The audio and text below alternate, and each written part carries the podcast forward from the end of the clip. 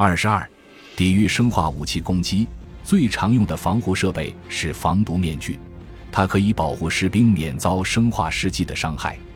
另外，全套防护服抵御液态生化试剂的能力更强。防护服由配备有头套的面罩、防护衣、防护靴和防护手套组成。作战服和手套可以保护士兵不被携带病菌的昆虫，如蚊子和蜱虱所咬伤。为达到防护效果，士兵必须将衣扣扣紧，将裤腿塞进靴子里面，不使皮肤裸露在外。另外，驱虫剂和杀虫剂也可以用来对付携带病菌的昆虫。同时，提高驻地的卫生水平亦能防止蚊蝇滋生。任务导向式防备状态帽它是一套抵御化学试剂的灵活体系。根据威胁大小和当地气温。指挥官会伺机选择执行哪一级 MOB，共分四级。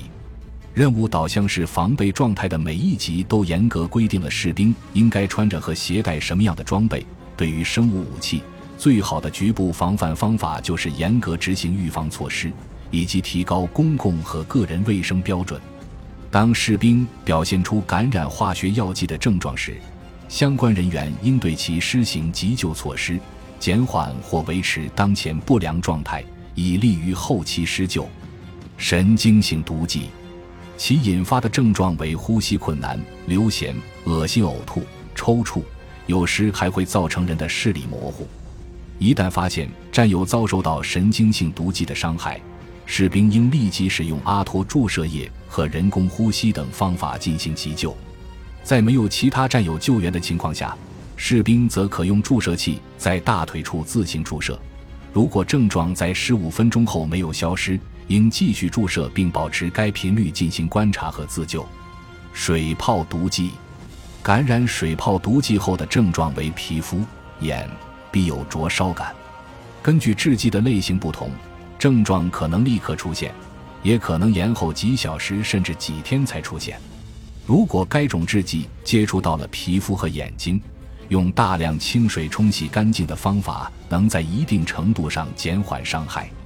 如果皮肤在接触制剂后有灼痛感或出现水泡，士兵应先用消毒纱布或干净的布将创面覆盖住，以防止感染，并尽快寻求医疗救助。血液性毒剂，感染血液性毒剂后的症状为恶心、头昏、头痛，皮肤或嘴唇呈红色及粉红色。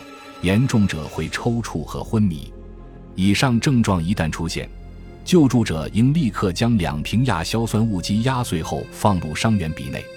如果在污染区域，伤员戴着防护面具，则将亚硝酸雾剂直接导入面具内。